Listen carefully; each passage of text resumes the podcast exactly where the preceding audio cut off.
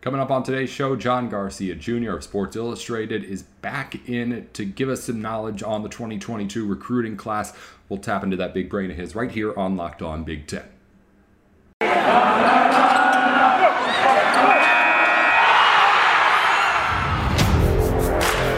You are Locked On Big Ten, your daily podcast on the Big Ten Conference, part of the Locked On Podcast Network.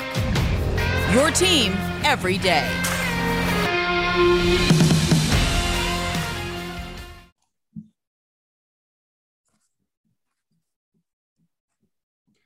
Welcome into Locked On Big Ten. Everything you need to know about the conference every day of the week. Alongside John Garcia Jr., the director of recruiting over at SI, I'm Nate Dickinson. We're going to talk about the class of 2022 today in the Big Ten in football because a lot of incoming freshmen, of course, with a lot of talent, as always in this conference.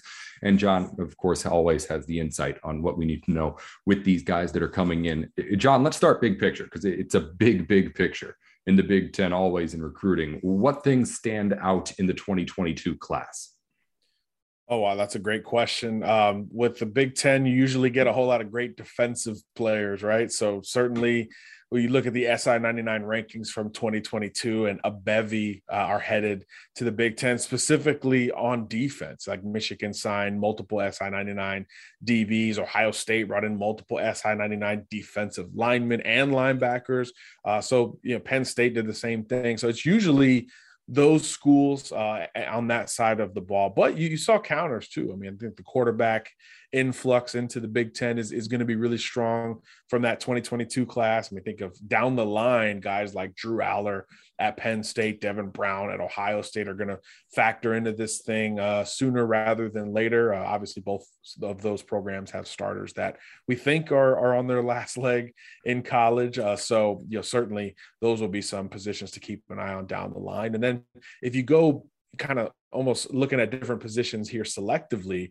Um, I love obviously what, what Ohio State did at wide receiver. Uh, I think running back and Nicholas Singleton was was uh, the top guy in the country uh, for us at, at Sports Illustrated. Him going to Penn State, I think, is, is going to be a home run fit and hit there uh, down the line as well. And then you know some of the schools that we're not used to talking about at the very top of this thing um, also had some really nice recruiting wins. What do you think of um, uh, Xavier Nwankpa at Iowa? Of course, the most famous recruit in Iowa that since I've started covering recruiting.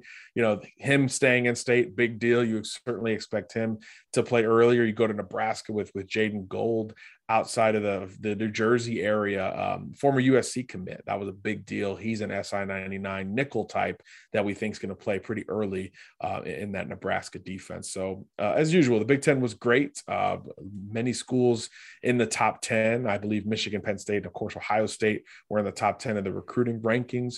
Uh, so, kind of par for the course, uh, business as usual with the Big Ten. But for me, it always kind of starts on defense.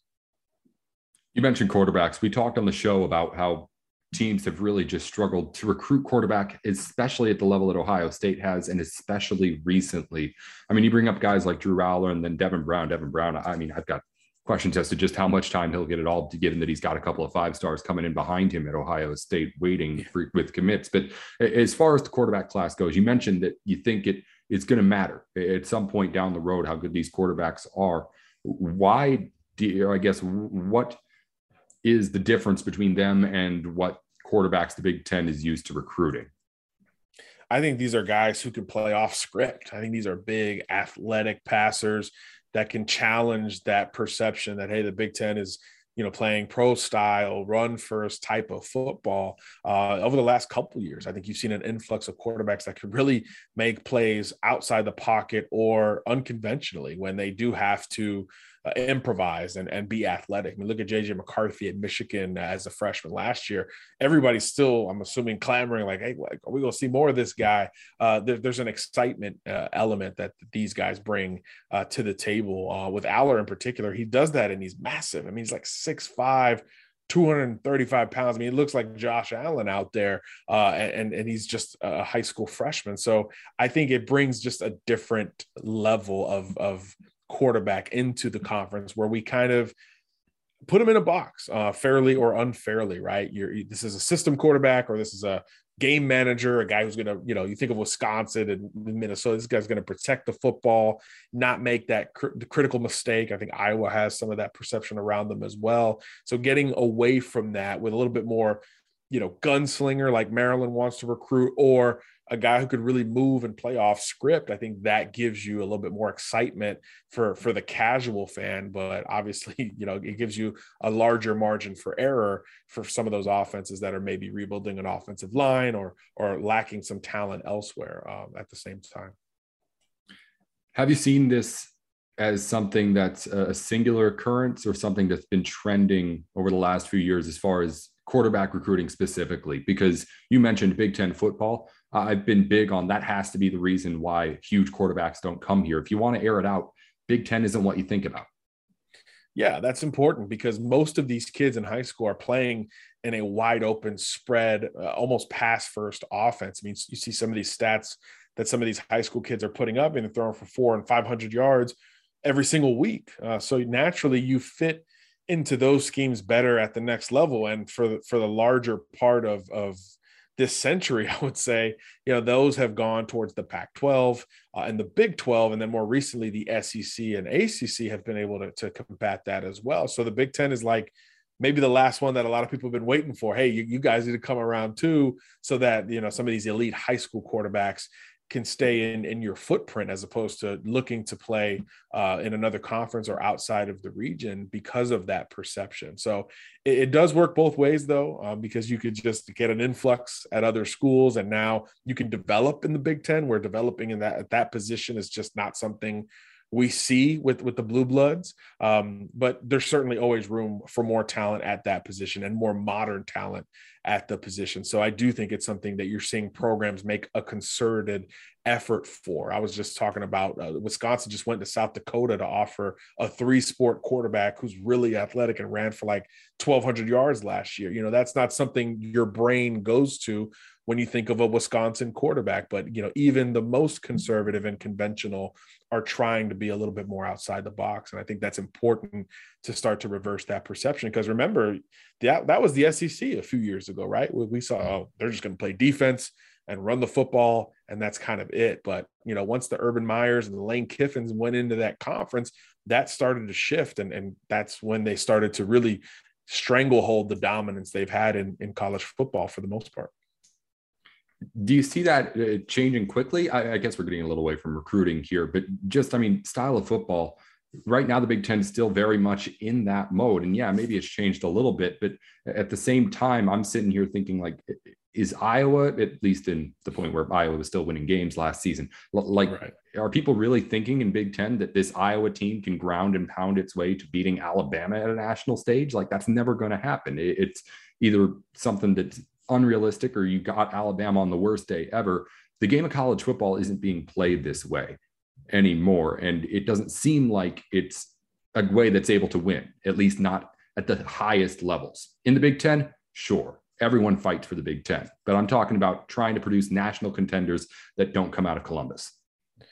Right. Yeah. I think that's a good caveat there. But yeah, I think I don't have the numbers in front of me, but if you look at the last, I don't know, 10 national title games, do you remember a slow one or do you remember one where the losing team was under 28 like not That's really. a great question. Really, i'm gonna look that up. it doesn't really come to mind. You know you think of some some that were shootouts uh, and some where even when they were a blowout that second team like bama and ohio state two years ago ohio state started scoring in the second half and all of a sudden bama needed to put together a couple more drives to really kind of put that thing out of reach. So even the losing team is is well into the 20s more times than not uh, and sometimes more than that. So yeah you you've got to put up points and i think the sooner you be, you begin to push more towards that level of football you will have more long-term success because now the big 10 has hit every mark but that national title since 2014 right? You, you've you've gotten back into the playoff.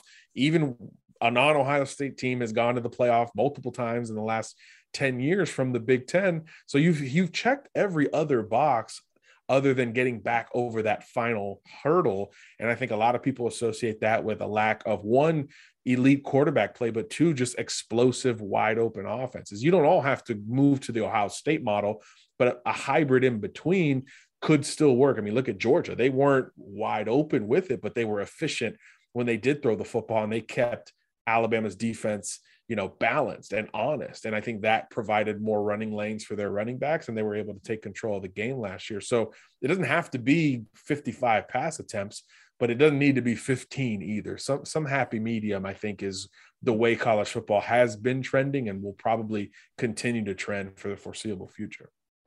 Just to circle back on that, Ohio State scored 42 in, I guess, January 2015. Then just winning scores up until now 45, 35, 26, Alabama, Georgia in 2018. Then 44, 42, 52, and Georgia won with 33. Also, three, I think, if, yeah, three of those seven losing scores were at least 25 points, too. So, yeah, you need right. the offense. it's, it's simple. Yeah. I mean, that's, I always start with the title games because it's like that's the goal, right? So if you, you go there and you work your way back, uh, yeah, it, it just tells you that you, you've got to, I mean, look, just look at the Big Ten. You want to beat Ohio State, you better score because yeah, their defense was awful last year, but they're still putting up crazy numbers offensively. Um, and, and, Michigan was able to do that with with a more conservative style, so it can be done but it can't just it can't be an absolute where you're only throwing when you absolutely have to. That I just don't see any way that is sustainable in terms of you know winning games in January. If you've been listening to the show for a while now, you know that Built Bar is always coming out with new stuff, and they've got a good one here in their latest batch. It's the Brownie Batter Puff. It's a new thing from Built Bar, the Built Puffs. Maybe you've heard us talk about them before. These are their protein bars that are covered with 100% chocolate, but the Built Puffs have marshmallow on the inside. It's chocolate on the outside, marshmallow on the inside, and in this particular case, a brownie batter flavor to it on that inside too. If you're a chocolate lover, you're going to want to try this one out. And I know what you're thinking. It, it, can't have all that chocolate and brownie batter and marshmallow in there and still be good for you, right? Let me read the numbers for you. 17 grams of protein, 7 grams of sugar, only 140 calories. It's all the stuff you want and none of the stuff you don't. You've come to love it from Built Bar, and now they're just honestly throwing everything out the window as far as the rules for protein bars go. It's brownie batter, inside chocolate, while still staying under 150 calories and giving you the protein you need. If you go to built.com right now, you can see it and every other thing that Built Bar has to offer. And of course, Use our code LOCKED15 there to get 15% off your first order. Again, at built.com. Let's talk recruiting more, John. Here is again John Garcia Jr. of Sports Illustrated's recruiting here with us today.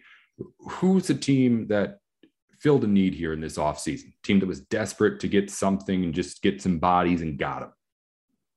Uh, yeah, well, I think you could begin to make that argument at a lot of places. Uh, I I go back to Gould in Nebraska. I think uh, offensively they really utilized the portal, so that that defense, which showed some promising signs in 2021, just needs a few more pieces, a few more playmakers on the back end. And quietly, they've been able to produce some at, at a high NFL level, losing a guy like Cam Taylor Britt hurts. So can you come in and replace him with a young defensive back? And I think Jaeden Gould could potentially be that for Nebraska as early as this year. Big, physical, versatile defensive back. Uh, so that comes to mind relatively quickly. I, I think if you go elsewhere inside the Big Ten, I look at Michigan. I think that everyone, it's easy to just say, oh, well, all these edge rushers are gone. So what are they going to do? I think they've got some younger players already on the roster that are going to move forward and step up in, in those roles. But I think in the secondary, there could be room for some of these young players to hit immediately. You know, Will Johnson was a huge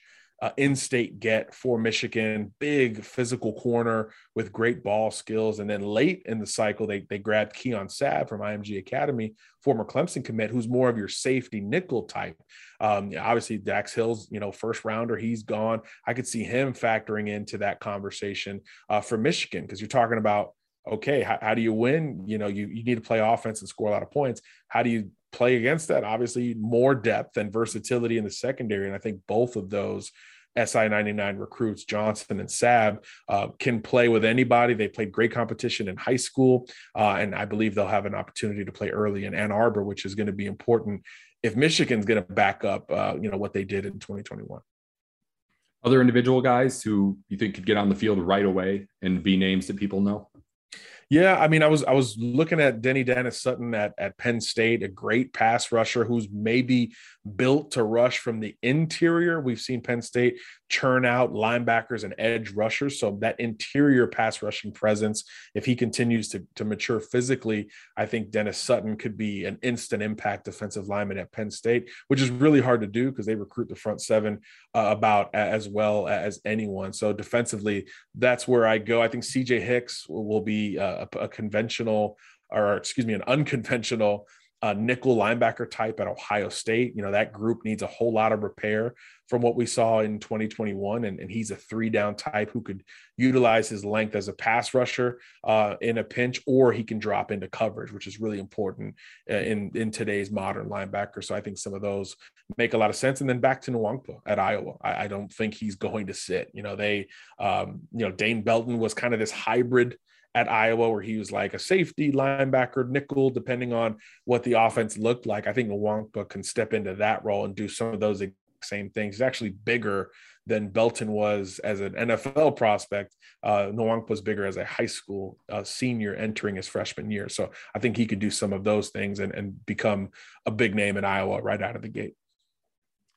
All right, I want to go through just some individual players and get like a little rapid fire here sure. on the back end. Just I'll say a name, go top to bottom as far as like top guys in the class. Just give us the quick like couple of bullet points on who this guy is as a player. As I feel like this is at least one of the things that if you're into recruiting, you're looking at. You're looking at the top list. You're looking at the top guys, sure. seeing where the competition stands up. Let's start with C.J. Hicks, the linebacker, Ohio native, five star recruit, easy get for Ohio State in state who is this guy? lengthy, rangy striker uh, who can be that tone setting linebacker downhill, but has enough lateral ability and explosiveness to rush the passer and maybe drop into coverage and wall off a tight end or shield a running back uh, headed to the flats, combat anything you see in space, which is really what you have to have nowadays, you know, with the screens and and some of the slip stuff we see uh, on the outside as an extension of the running game. You need linebackers who could run and track and and finish when they get to the contact point, and, and that's what Hicks is.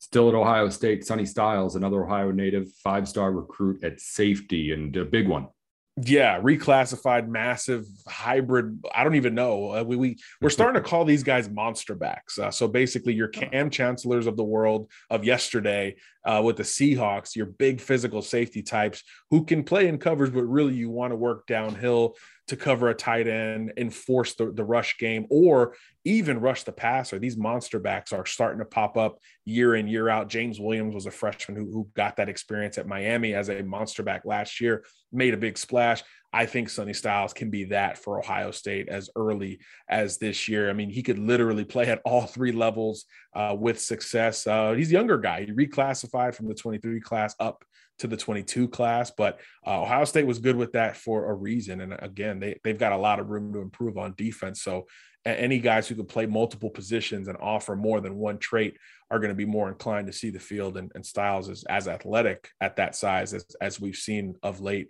over the last several years. So that's a big deal. 6'4, 215. And again, you mentioned overachieving, only supposed to be a senior in high school this coming yeah. year. Uh, cornerback Will Johnson, as we stay on the defensive side of the football, you mentioned defense is where the Big Ten starts. At Michigan, he'll be a corner there, and uh, Michigan could use it.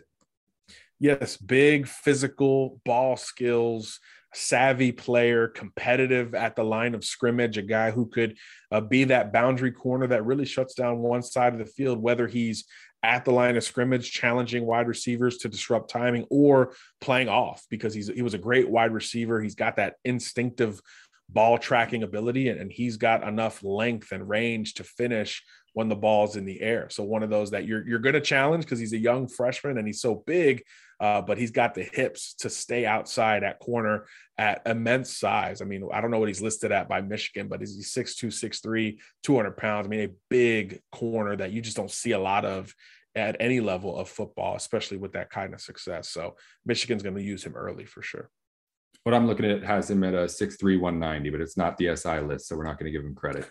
uh, moving on, we'll get as we go on. And again, next time I will have the SI list up. I wasn't thinking about that. Uh, you mentioned Danny Dennis Sutton. He's a defensive lineman coming to Penn State as we get the Nittany Lions in the conversation here. Yeah, ferocious edge rusher who's grown a lot in the last 12 months. So it makes you wonder, hey, can he continue to bulk up and move inside? Because now your your interior defensive linemen aren't 325 pounds like they were you know in the 90s and early 2000s they're they're slimmer they're under two they're under 300 pounds with the ability to rush the passer from the interior which changes your entire defense and and he's got that combination of physicality where he can play and extend off of a bigger blocker, but enough twitch and speed to win off the edge. So that threat alone, I think, will will allow him to wreak a little bit of havoc if he does put his hand in the dirt and or move inside at Penn State, which is I think the projection. Staying at Penn State, Nick Singleton, the running back you've already mentioned as well just a balanced. I mean, think TreVeyon Henderson with this kid, a balanced back uh, that can do everything you need at the position. Not small, big, uh, big physical back, but he's got plenty of juice on the outside. Can play in space. Just a gaudy physical talent. Uh, who, again, I, I, just don't see how they keep him off the field, even with some experience coming back with Keyvone Lee and some of those guys. Uh, and you know Singleton's going to play. He's an absolute star in the making. Uh, was a runaway pick for us as the number one running back in the country. That that really doesn't happen at that position it'll be fun to watch the fireworks as they unfold and to, whether it's singleton or somebody else you know someone's going to be bringing them in the big 10 uh, john garcia jr with uh, sports illustrated on locked on big 10 with us here today and hopefully once a week too as long as we can get you in and steal you away from everybody else here on locked on who i know wants to talk to you for a little bit. John thanks for joining us here this week. On short notice it was only a little bit ago that we told john that he was going to get on with us. So uh, thanks for bringing in the knowledge by yourself. I, I would have how to do all sorts of research and stuff like that. You just got it in your head. It's insane. all good, all good, man. I love it. I love it. It was a great class at 22, and uh, yeah, we'll see a lot of these guys making plays this fall. Thanks for having me back on. Of course, John. We'll talk to you soon. Sounds good. All right, awesome. Thanks so much. Yeah, yeah, of course. Thank you for getting on here real quick. Yeah, yeah. I just did. Zach sent a message in that a slot must have opened up because I went in earlier this week and there wasn't anything in there sit till uh, on Saturday when you're talking. So I'm glad we were able to get you in here. Yeah. Thanks so much, man. Take care. Yeah, of course. Talk to you soon. Hopefully next week. Sounds good. Bye. Bye. Rock Auto is here to help you with your car. It's the summer, it's time to get out for a drive. And if you need a repair, an upgrade, or something as simple as just changing the maps, Rock Auto can help you out with their site that really just makes everything easier.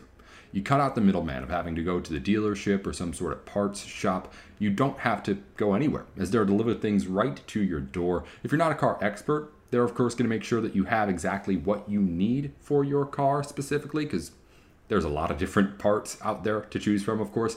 And again, you don't leave your couch throughout the entire time. It's cheaper without any extra steps to go through. Everything that you could really desire out of one place to go for your car.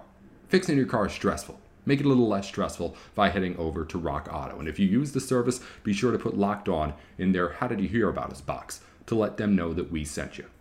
Finishing up things here on Locked On Big Ten. Thanks again to John Garcia Jr. of Sports Illustrated for joining us to talk a little bit of recruiting and a little bit other stuff here today on the show. We kind of seem to always get a little bit off track when we do these things every day, but it's always good fun, good conversation to be had. Before we let you go, though, of course, an update on everything we couldn't get to today in Big Ten news.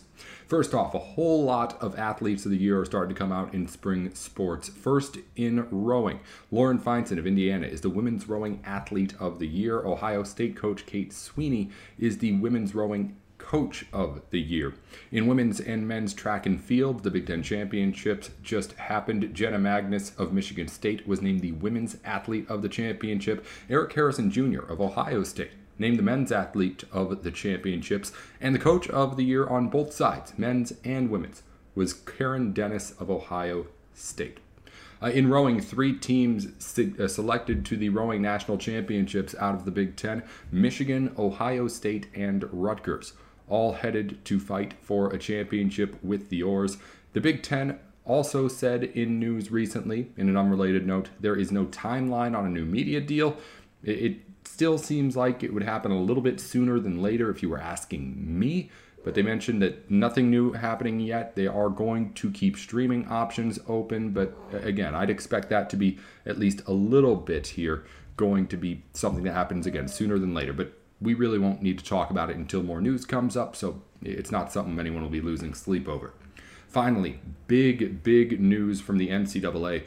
They've removed restrictions for conference championship games, allowing conferences to choose their own title game teams. Now, this is big for what's been going on around the suggestions of removing divisions around Power Five conferences.